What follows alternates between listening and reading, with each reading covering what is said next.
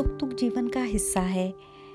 हम जीवन को किस दृष्टिकोण से देखते हैं, ये इससे हमारे जीवन पे फ़र्क पड़ता है।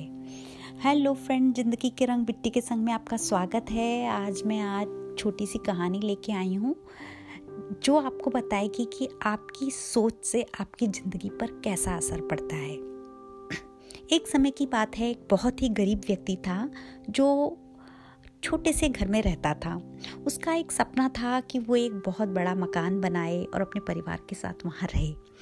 वो पूरी ज़िंदगी मेहनत करता रहता है, अपने जीवन में कम से कम 20-25 साल तक वो पैसे जोड़ता रहता है और उसके बाद वो एक बहुत ही प्यारा सा, सुंदर सा मकान बनवाता है। एक दिन जब उसका मकान बनकर तैयार हो जाता है तो वो एक पंडित जी के पास जाता है और उन्हें कहता है कि मुझे इसकी गृह प्रवेश की तिथि निकलवानी है। पंडित जी शुभ मुहूर्त देख के एक हफ़्ते बाद की तिथि उसे दे देते हैं। लेकिन अगले ही दिन भूकंप आता है और वो मकान पूरी तरह तहस नहस हो जाता है।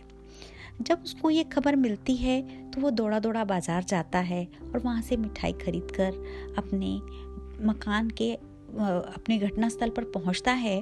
वहाँ देखता है काफ़ी लोग इकट्ठा हुए हुए हैं, जो कि उसको मकान गिरने के लिए अफसोस करने लगते हैं। लोग कह रहे होते हैं, ओहो, बेचारे के साथ बहुत बुरा हुआ। कितनी मुश्किल से उसने एक एक पैसा जोड़ के मकान बनवाया था। लोग आपस में इसी तरह की बातें कर रहे थे और जैसे ही उसके पास, लोगों के पास पहुँचता है तो उनको मिठाई देने लगता है।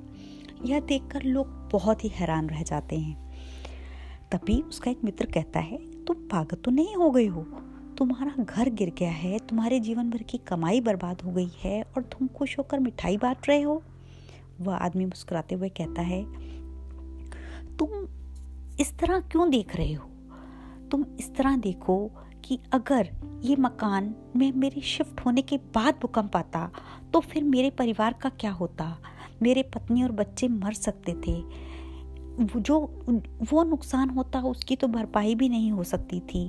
तुम इसका सकारात्मक पक्ष देखो कि आज हम सब ज़िंदा हैं, हम सब बच गए।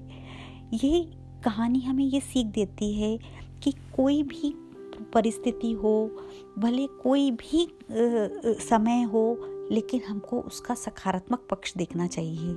नकारात्मक पक्ष देखने से हम डिप्रेशन में जा सकते हैं, हम ज़िंदगी से निराश हो सकते हैं। हमारी सोच का फ़र्क दुख को दुख नहीं रहने देता। ईश्वर जो करता है अच्छा करता है। उसमें उसकी ही भलाई होती है। धन्यवाद।